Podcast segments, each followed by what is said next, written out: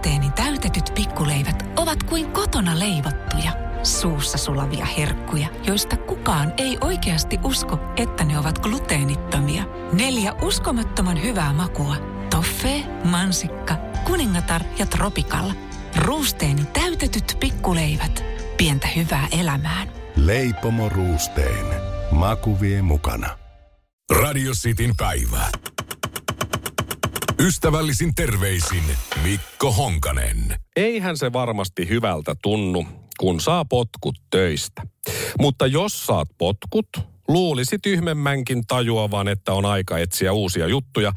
Se paikka, mistä potkut tuli, ei selvästi halua pois potkittua enää takaisin. Mutta kaikki ei kuitenkaan ajattele näin. Yksi, ehkä kenties jopa ainoa heistä, on Pia Kattelus Kilpeläinen. Kesällä perussuomalaisten puolueen hallituksen kokouksessa heinäkuussa niin erotettiin tämä Pia Kattelus Kilpeläinen, mutta hän halusi silloin jo jatkaa perussuomalaisten riveissä silti. Puolueen hallitus erotti silloin Seinäjoen kaupungin hallituksen ja Etelä-Pohjanmaan aluevaltuuston toisen varapuheenjohtajan Kattelus Kilpeläisen puolueen jäsenyydestä syyksi ilmoitettiin hänen puolueen vastainen toimintansa. Ja sitten hän katteluskilpäläinen tietysti niin haki erottamiseensa ratkaisua oikeusteitse ja hommaa vieläkin vähän kesken. Sitten hän tässä Ylen artikkelissa, kun näistä potkuista kerrottiin, niin hän koko aika viittasi tähän Seinäjokinen lehden uutiseen, että lukekaa sieltä, mikä on homman nimi. Ei ihme, että kehotti toimittaja siinäkin kohtaan lukemaan sieltä, koska tämä Seinäjokinen lehti on kattelus Kilpeläisen ja hänen miehensä Sami Kilpeläisen omistama lehti. Se on juuri se sama lehti, joka antoi aikanaan pisteitä alueen poliitikoille ja ainoa, joka sai täydet pisteet. Ainoa, josta ei löytynyt virheen virhettä, oli juuri Pia Kattelus Kilpeläinen itse. Jännä juttu. Kattelus Kilpeläinen korostaa siis yhä olevansa perussuomalaisten jäsen silloin kesällä siis, mitä sitten, olisiko häntä muihin puolueisiin pyydetty, siihen hän ei silloin halunnut kommentoida. Hän sanoi silloin kesällä, että tällä hetkellä minulla on kaikki, mitä tarvitsen perussuomalaisissa. Niin, kaikki paitsi puolueen tuki tai edes paikka puolueessa. Eh, ihme, ettei hän nyt halunnut vaihtaa maisemaa, sillä takki on kääntynyt aiemmin niin paljon ja tiuhaan tahti, että suhina on ollut korvia vihlovaa. Aikaisemmin katteluskilpeläinen oli kansalaispuolueen varapuheenjohtaja. Sitä ennen keskustalainen valtuutettu. No silloin erottamispäätös tuli yllätyksenä kesällä. Se tuli puskista, sanoo Pia. Mutta kun on politiikkaa lähtenyt, niin pitää olla varautunut kaiken näköisiin manöövereihin ja näemme myös ihan suoranaisiin laittomuuksiin. Peli on kovaa, mutta tässä ei nyt jäädä hankeen makaamaan, vaan mennään eteenpäin hän sanoi silloin. Eli Pia ei jäänyt keskellä kesähelteitä hankeen makaamaan. Se on toki hyvä, mutta nyt ehkä kannattaisi etsiä mukavan kokoinen hankia, pehmeä sellainen, jonne sitten mennä pötkölle. Iltalehti nimittäin kertoi tuossa viikonloppuna, että kiista perussuomalaisten puolueen ja puolueenhallituksen erottaman Pia Kattelus Kilpeläisen välillä jatkuu. Seinäjokinen lehti, jännä, julkaisi loppiaisena videon, jolla perussuomalaisten puoluesihteeri Arto Luukkanen – häätää tämän katteluskilpeläisen Etelä-Pohjanmaan piirin syyskokouksesta. Siellä sanottiin, teidät on erotettu puolueesta, tämä on suljettu tilaisuus, teillä ei ole läsnäolo-oikeutta.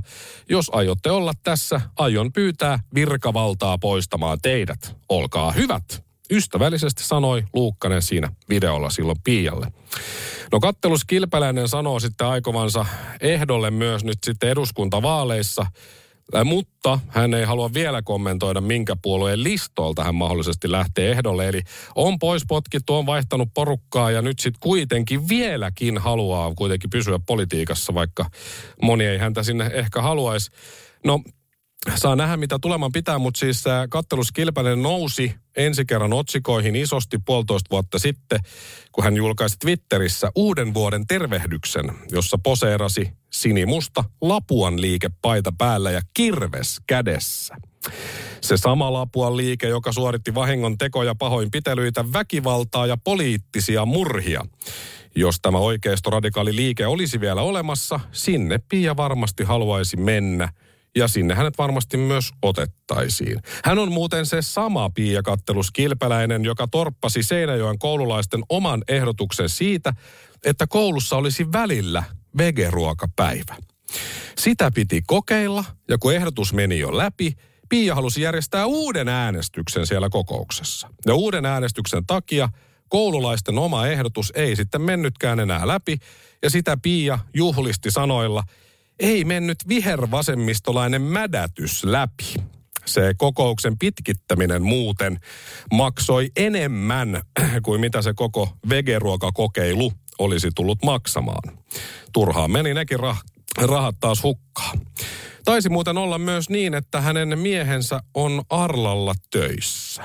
Mitäs se Arla taas tekeekään? Ai niin, eläinperäisiä tuotteita, jotka eivät sovi vegeille. Jännä juttu tämäkin. Ja nyt siis sama henkilö yrittää mennä väkisin sinne, minne häntä ei haluta. Ihmettelen hänen suhmurointiaan, säätämistään ja mahdollista järjenkäyttöä kovasti, mutta vielä enemmän ihmettelen niitä, jotka häntä kenties vieläkin haluavat äänestää. Sama Pia on myös toistaiseksi ainoa henkilö, joka on laittanut juristinsa perääni. Aikanaan, ja tämä on suora lainaus vanhasta, käytin hänestä nimitystä ihmishirviö. Nyt en halua enää sanoa niin. Pia Kattelus Kilpeläinen ei ole ihmishirviö. Hän vain käyttäytyy, kuten ihmishirviö. Jos mut joskus teloitetaan, niin antakaa hänen ampua. Ei varmasti osu. Ystävällisin terveisin Mikko Honkanen. Ja tähän perään passiivis-aggressiivinen hymiö. Radio Cityn päivä. Radio Cityn päivä. Ystävällisin terveisin Mikko Honkanen. Eilen A-studiossa keskusteltiin vartioiden toiminnasta ja siitä onkin riittänyt viime päivinä puhuttavaa ja lähetyksessä oli mukana myös Avarnin toimitusjohtaja Niklas Sakleen, joka osallistui lähetykseen etäyhteydellä.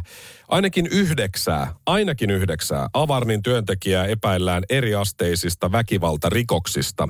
Sakleen kertoi, että sisäisen selvityksen lisäksi siellä tehdään myös ulkopuolinen selvitys ja olen järkyttynyt esiin tulleista väärinkäytöksistä ja epäilystä rikoksista ja pyydän vilpittömästi anteeksi, sanoi tämä toimitusjohtaja. Siinä ei anteeksi pyyntö varmaan paljon paina, kun jotain on hakattu pampulla naamaa niin, ettei silmiä auki saa, mutta äh, jatko myös, että vaikka meillä on nolla toleranssi kaikkea epäasiallista käytöstä kohtaan, emme ole näköjään täysin onnistuneet tämän periaatteen jalkauttamisessa. No ette näköjään ole, ja yleensä kun sanotaan, että meillä on tähän nollatoleranssi, niin sellaista ei oikeasti kuitenkaan sitten ole.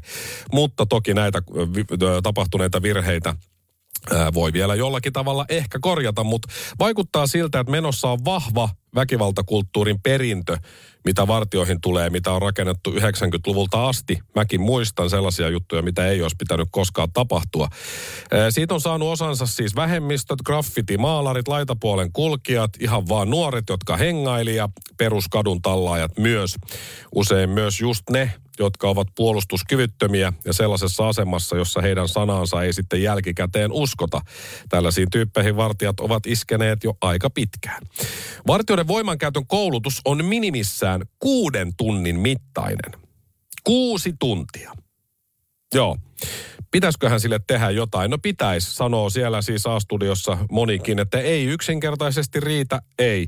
Se on liian vähän. Se kuusi tuntia on perusteet, mutta sitten välinekohtaista koulutusta tulee kyllä lisää. Tietenkin voidaan kyseenalaistaa, onko se riittävä A-studiossa sanottiin. No kyseenalaistakaa se, tehkää sille jotain. Kuusi tuntia. Just, no ei ihme, että sattuu vähäse. No sitten oli tämä kuolemantapaus. Vartioiden kiinnioton yhteydessä kuollut 35-vuotias nainen, ei asioinut ennen tapahtumasarjan alkua kauppakeskuksen myymälöissä. Näin länsi poliisi tiedottaa. Tästä on liikkunut aika paljon huhuja, mutta uskotaan nyt tässä sitten näitä poliisijuttuja. Eli siellä on syntynyt siellä isossa omenassa kiinniotto- ja poistamistilanne, mikä on johtanut voimankäyttötilanteeseen. Sen lopuksi nainen on menehtynyt tilanteessa. Näin sanoo tutkinnanjohtaja Jyrki Kallio. STT uutisoi, että poliisin mukaan vartijat oli pyytänyt paikalle kauppakeskuksessa asioinut mies. Miehen, äh, miehen kohdistui naisen puolelta jonkinlaista häirintää, sanoo tämä mies. Poliisin mukaan nainen ei ollut siis asioinut myymälöissä eikä mikään myymälöistä liity tähän tapaukseen ja voimankäyttötilanne vartioiden ja naisten välillä, naisen välillä kesti noin 10 minuuttia. 10 minuuttia. Ja poliisi tutkii tapahtumaa kuoleman tuottamuksena. Mutta poliisi otti siis lauantaina 7. tammikuuta kiinni kaksi henkilöä tapauksesta epäiltynä ja heidät vapautettiin alkuilasta sunnuntaina pois, poliisi kertoo. Poliisi on kuulustellut yhteensä neljää henkilöä viikonlopun aikana rikoksesta epäiltynä. Poliisin mukaan osa heistä on järjestyksen valvojia, osa vartioita. Poliisi ei aio vaatia epäiltyjä vangittaviksi, sillä edellytyksiä heidän pidättämiselleen tai vangitsemiselleen ei ole. On hyvin erikoista mun mielestä väittää, että vartijoiden tekemisellä ei ollut mitään tekemistä uhrin kuoleman kanssa, tai siltä ainakin vaikuttaa. Että ihan kuin väittäisivät, että olisi joka tapauksessa kuollut samalla kellon lyömällä samalla sekunnilla, vaikka olisi kävellyt yksin rauhassa. Osa tutkimuksista toki vielä kesken ja juttu muutenkin, mutta pahoin pelkään, että mitään muutosta tähän ei ole tulossa. Levitellään vaan käsiä, että nyt kävi näin. No, oman lusikkaansa tähän soppaan laittaa myös Vartioiden liiton tiedottaja Sami Kymäläinen.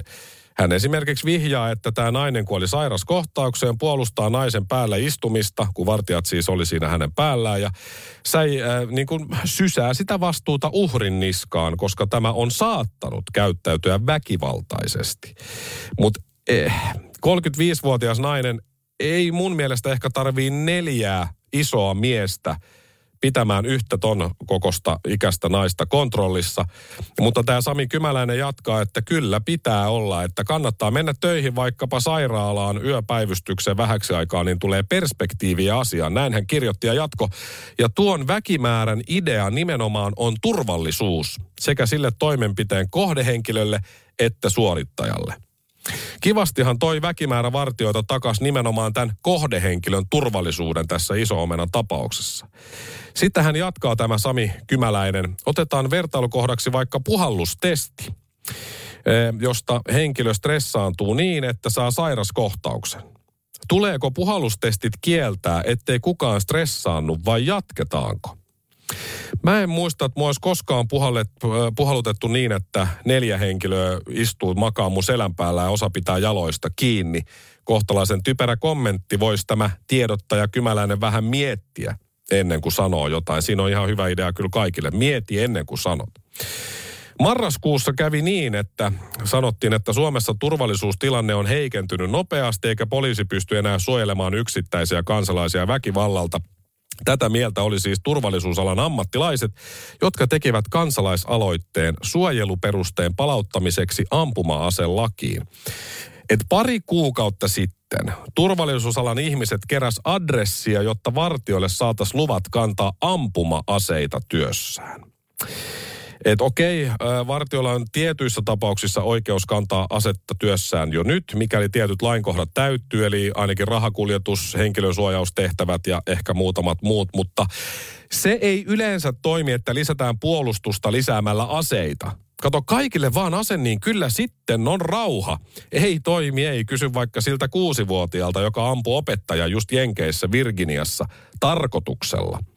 Taitaa olla edelleen niin myös, että vartijaksi pääsee, kun suorittaa 40 tunnin koulutuksen. Se ei selvästi riitä mihinkään. Puhumattakaan sitten, että sinne pitäisi vielä 40 tunnin jälkeen. Tuossa on sulle ase, meepäs töihin, katsotaan mitä tapahtuu. Klamydiakin lauloi jo aikanaan, että äh, muijaskin jätti ja turpaan mättiä olos oli kuin märkä rätti. Jo tarhassa sulle naurettiin, päätä seinää hakattiin. Kouluissa jäi kesken, mutta jotain keksit sä äsken. Univormun sä sait ihan tosta vain. Tosi komeen harmaan, kaikki kadehtii varmaan. Sä menit vartija toimistoon, joo joo, viikon kurssia valmis oot. Koulutukseen pitää panostaa vartijoiden suhteen ja varsinkin siihen psykologiseen puoleen. Se nyt on ainakin selvää, koska poliisiksi harva heistä pääsisi. Pitäisikö päästä edes vartijaksi?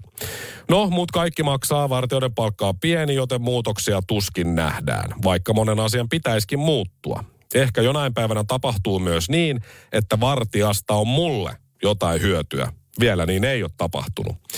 Nyt mä vaan toivon, että pysyn hengissä, kun käyn ostarilla seuraavan kerran. Ystävällisin terveisin Mikko Honkanen. Mä laitan tähän loppuun passiivis-aggressiivisen hymiön. Radio Cityn päivä.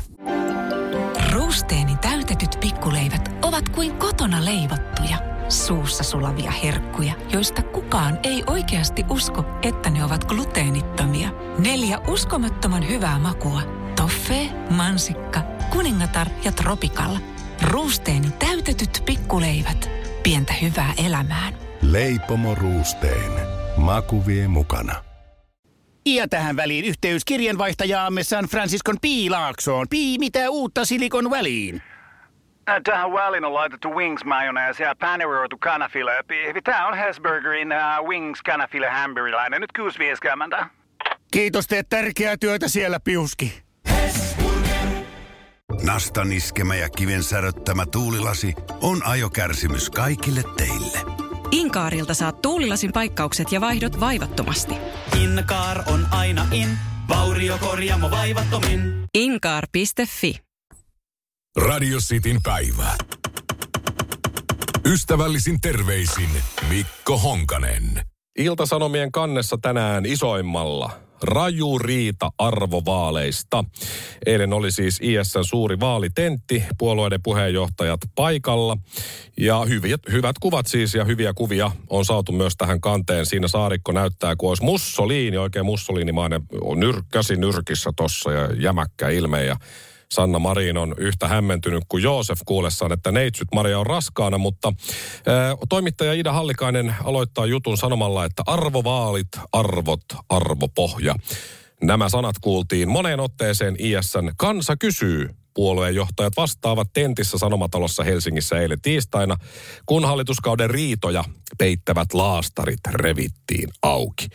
Riitapukareista kiihkeimmin tappelivat pääministeri, SDP-puheenjohtaja Sanna Marin, perussuomalaisten puheenjohtaja Riikka Purra ja kokoomuksen puheenjohtaja Petteri Orpo.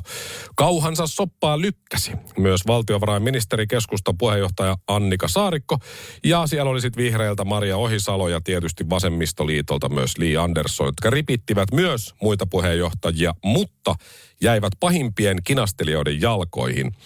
No siellä kävi ilmi, että SDP, Vihreät ja Vasemmistoliitto eivät suostu samaan hallitukseen perussuomalaisten kanssa. Tuskin heitä sinne kysytäänkään, jos persut ja vaikka kokkarit sinne nyt sitten meneekään, mutta kertoivat sen kuitenkin. Ja sitten siellä sanottiin, oliko Saarikko, kun sanoi, että no mutta työllisyys on kuitenkin noussut. Tämän hallituskauden aikana sanottiin puolustukseksi lähes kaikkeen, ja siihen Orpo sanoi ainakin kerran, että niin, velkakin on noussut. Ihanaa ala-astetason väittelyä siis. Ja purra kuulema nousi uhmakkaasti jopa seisomaan. Ja Saarikko läksytti Orpoa valtion velasta ja Andersson taas hermostui korkovähennyspuheenvuoroista. Näistä asioista esimerkiksi tapeltiin siinä vaalitentissä. Sitten siellä sanottiin seuraavaa. Tämä viisikko ei ole kyennyt joustamaan yhdestäkään hallitustavoitteestaan. On laitettu miljardit juuri sinne, mihin viisi puoluetta halusivatkin. Tämä on aiheuttanut sen, että on ollut lehmän kauppoja ja jatkuvaa velkaantumista yli sen, mitä koronaan ja sotatoimiin menee. Purra puhui ja heristi sormeaan. No niin. Ja kun Marinin puhe siirtyi kansalaisten sähkölaskujen tukemiseen, hän tulistui ja alkoi viittoa käsillään voimakkaasti. Sellaistakin tuli. Ja siellä sitten Saarikko sanoi jossain kohtaa, että on tietenkin mukavaa luoda suomalaisille mielikuvaa, että tässäpä on sitten porukka, joka ei ottaisi velkaa. Tiedättekö, se ei pidä paikkaansa. Kokoomusjohtoinen hallitus on suhteessa velkaantunut enemmän kuin tämä hallitus ilman yhtään maailmanlaajuista sotaa tai pandemiaa. Saarikko siis vielä jatko tohon ja siihen Orpo sitten vastasi, sanoppa se. E, voi Orpoa nyt ei ollut ihan niin naseva comeback ja vastaus kuin tuossa aiemmin se, että, että velkakin on noussut, mutta nyt kävi näin. E, puheenjohtajat paljasti tässä keskustelussa myös omien asuntovelkojensa määrät ja avasivat asumismenojaan. Myös sähkölaskuista oli puhetta ja Tentissä Sanna Marin kertoi, että nykyinen velkamäärä on aika suuri. Hänellä on kaksi asuntoa Helsingissä toinen, Tampereella toinen ja e, asuntolainaa on 670 000 euroa. Sitten hän siinä sanoi, että juu, juu, mutta mä maksoin sitä 50 tonnia viime vuonna. Mutta 670 tonnia velkaa. No nollasta se Sannakin aloitti ja nyt on 670 000 velkaa, että ihan hyvinhän se on mennyt hänellä. Ja ai mikä se Suomen valtiovelka on nyt, sit kysyy joku siellä takana. No sehän on tällä hetkellä 137 miljardia, jos mä tulkitsen noita lukuja oikein. Ja sinun ja minun osuuteni valtiovelasta on tällä hetkellä melkein 25 000 euroa. Mutta en ole nyt heti maksamassa sitä, kun ei just nyt ole sellaista rahaa. Että, että tuota, kyllä sitä siellä, siellä on.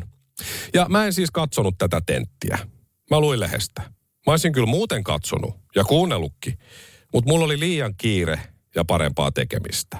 Semmoinen päälle huutaminen ja muu, niin se on aika raskasta välillä katsoa. Ja siitä syystä mä ensin tein eilen itselleni paperihaavoja suupieliin semmoisella suoralla ja terävällä A4. Se oli hauskaa. Sitten mä revin pihdeillä omia hampaita irti suusta. Etuhampaat lähti aika, aika niin kuin rajullakin voimalla, mutta lähti kuitenkin. Sitten mä laitoin hammastikkuja kaikkien varpaiden kynsien alle jonka jälkeen mä potkin sitten seinää täysiin. Sen jälkeen mä sirotin suolaa silmiin ja perään puristin sitruunaa perään. Se teki eetua. Ja sitten mä iskin tahallisesti vuorotellen polvia ja kyynärpäitä keittiön massiivipuupöydän kulmaan. Sekin teki oikein hyvää, kun hermoon osu. Mutta tämä kaikki kuitenkin sattui paljon vähemmän kuin mitä ton huutovaalitentin katsominen olisi sattunut. Ja Radio Cityn päivän saamien tietojen mukaan vaalitentin voi jälkikäteen katsoa, jos haluaa. Se löytyy pornhub.com-sivulta. Sieltä se löytyy sadomasokismi-nimikkeen kautta. Ystävällisin terveisin Mikko Honkanen. Noin. Passiivis-aggressiivinen hymy. Radio Cityn päivä. Radio Cityn päivä. Ystävällisin terveisin Mikko Honkanen. Aina lähellä koti oveasi, eli Alko. Julkaisi tiedotteen, josta uutisoi esimerkiksi MTV Uutiset. Otsikko kuuluu, viinien myynnissä tapahtui Suomessa historiallinen käänne. Eli Alkon vuoden 2022 myyntilitrat ja myyntitilastot on nyt selvillä, mutta myyntilitrat ne palautu koronaa edeltävälle tasolle. Viime vuonna Alkosta ostettiin 80,3 miljoonaa litraa juomia ja se oli 9,9 prosenttia edellisvuotta vähemmän. Vuonna 2021 myynti oli noin 89 miljoonaa litraa, eli noin 9 miljoonaa litraa. Nyt meni sitten viime vuonna vähemmän, mutta mitkä laski? No kaikki laski, paitsi yksi. Yksi ei laskenut. Viinien myyntilitrat laski, väkevien myyntilitrat laski, panimotuotteiden laski. Alkoholittomien myynti, se oli viime vuoden tasolla. Punaviinien myynti laski, valkoviinien myynti laski, roseviinien myynti laski, kuohoviinien myynti laski ja champanjoiden myynti laski jopa yli 15 prosenttia. Champanjasta tuli muuten mieleen erään hyvin sivistyneen johtajan näkemys kyseisestä jalosta juomasta. Hän sanoi aina, champagnea, se on huoran diisseliä. Saa ottaa talteen. Mutta joo, viime vuonna koronapandemiaan liittyvien rajoitusten purkaminen palautti arviomme mukaan alkoholin myyntiä ravintola-anniskeluun ja tietysti matkailun lisännyttyä. Myös alkoholin matkustaja tuonti lähtenyt kasvuun. Se näkyy myynnissä alkosta sanotaan ja tämähän menee tietysti ihan järkeen tämä homma. Mutta mikä se historiallinen käänne sitten siinä viinien myynnissä oikein viime vuoden osalta oli? No se oli se, että valkoviinien myynti ohitti punaviinien myynnin ensimmäistä kertaa yli 20 vuoteen. Vuonna 2022 valkoviinejä myytiin 20,7 miljoonaa litraa ja punaviinejä puolestaan 20,4 miljoonaa litraa. Eli aika lähellä ollaan, mutta valkkari meni vähän enemmän. Siinä oli joku kepeys ja raikkaus nyt sitten ilmeisesti se syy, että sitä arvostetaan nyt enemmän kuin sitten vaikka jonain toisena vuonna. Mutta nyt tullaan siihen pihviin. Pihviin, jonka kanssa maistuisi laadukas viini. Mitkä juomat löytyvät taas Alkon kymmenen myydymän tuotteen joukosta? No ykkösenä on tietysti ikisuosikki leijona viina. Sitten tulee koskenkorvaviina, kolmantena suomi-viina. Kuudentena tapioviina, yhdeksäntenä jaloviina yhden tähden ja kymmenentenä Kossun 30 prosenttinen versio. Eli siellä on niin kuin top 10 kuusi mm, tuommoista viinatuotetta. Ja onhan tämä kärjessä oleva kolmikko niin hyvin laadukkaita ja erittäin kuivia kotimaisia valkoviinejä. Et siinä mielessä koskenkorvaviini ja varsinkin leijonaviini, ai kun se maistuu ruoan päälle varsinkin hyvin. Hyvin perinteiset vuosikertatuotteet siis taas kärjessä. Pikkusen kun listaa katsoo, niin tuntuu siltä ihan hivenen, ainakin mulla, että jollain saattaa Suomessa olla pieniä ongelmia alkoholin kanssa. Mutta löytyy listalta siis nelosena myös sitten miedompi Olvin tuplapukki.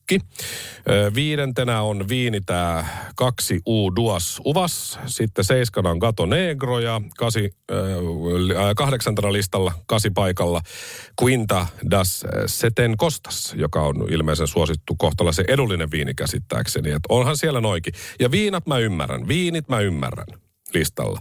Mutta nelosena tuplapukki. Mikä on se iso ja kenties äänekäs porukka, joka kittaa sitä tuplapukkia?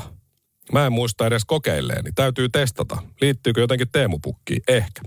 Mutta kun listaa katsoo, ja katsoo aikaisempien vuosien listoja, niin lähes identtiseltä näyttää taas. Viinaa menee aina eniten.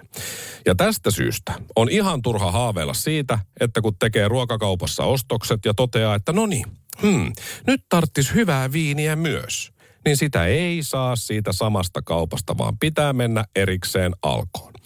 Ja yleensä se alko tosin on siinä ihan ruokakaupan vieressä, mutta kätevää sinne meneminen kahdeksan kauppakassin kanssa ei ole. Kauhea hiki jo valmiiksi. Turha siis edes haaveilla viineistä marketissa tässä maassa.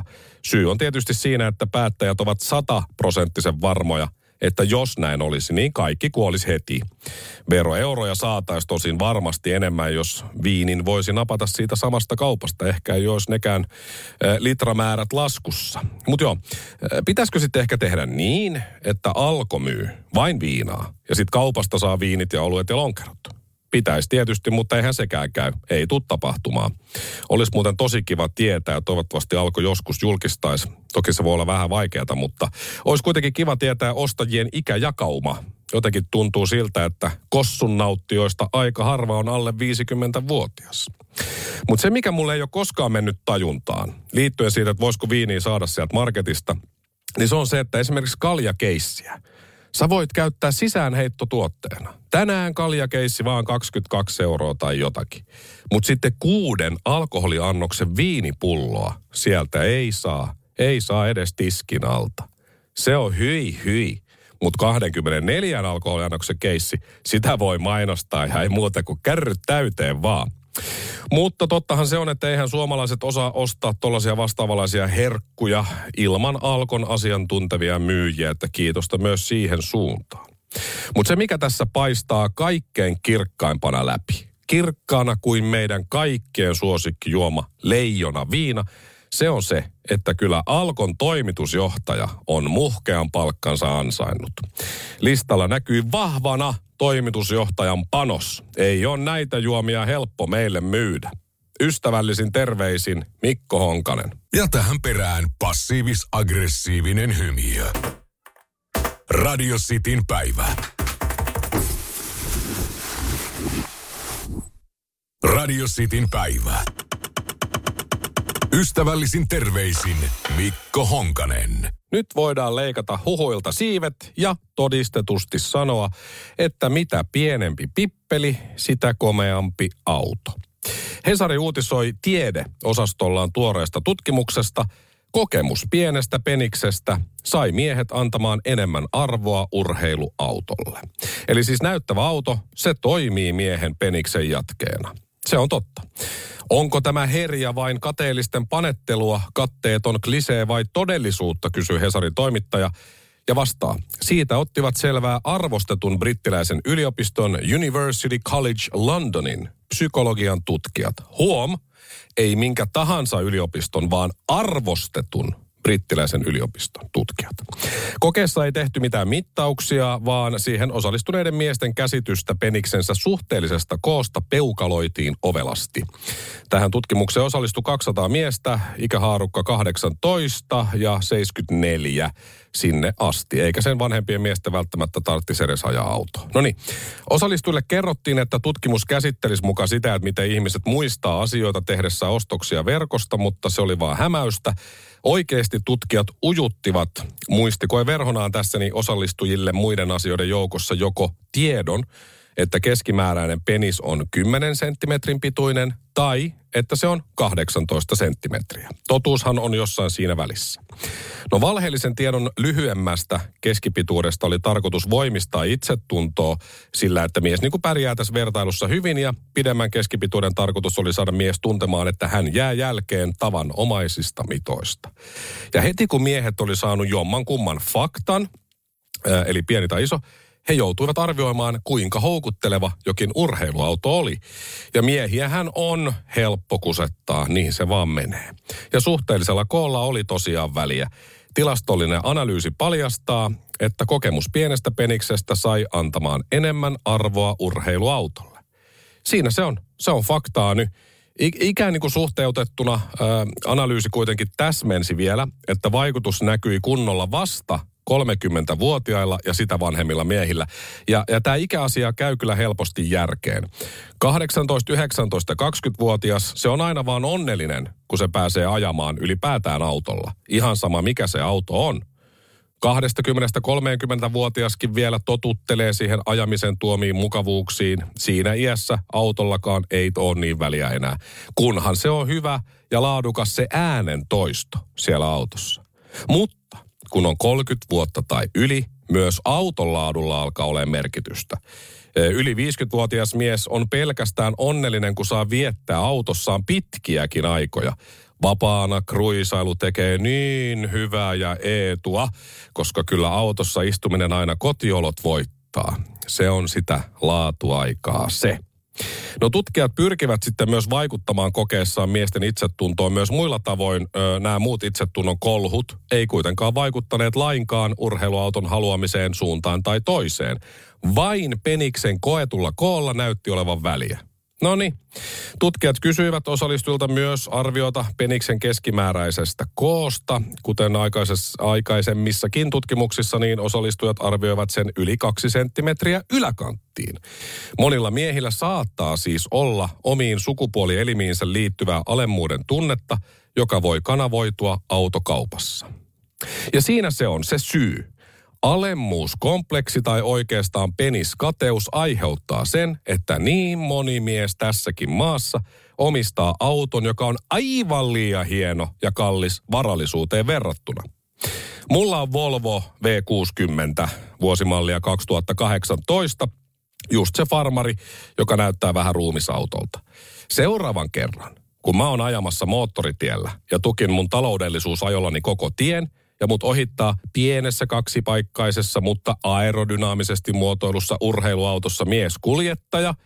Mä vaan vilkuttelen sille virnuillen, koska molemmat meistä tietää nyt, kummalla on konepelin alla isompi. Ja jos satutaan huoltoasemalle samaan aikaan, niin sit mä avaan ikkunan ja huudan sille, että hei, sä et tarvii tota autoa, sä tarvit terapiaa. Ystävällisin terveisin Mikko Honkanen. Ja tähän perään passiivis-aggressiivinen hymiö. Radio Cityn päivä.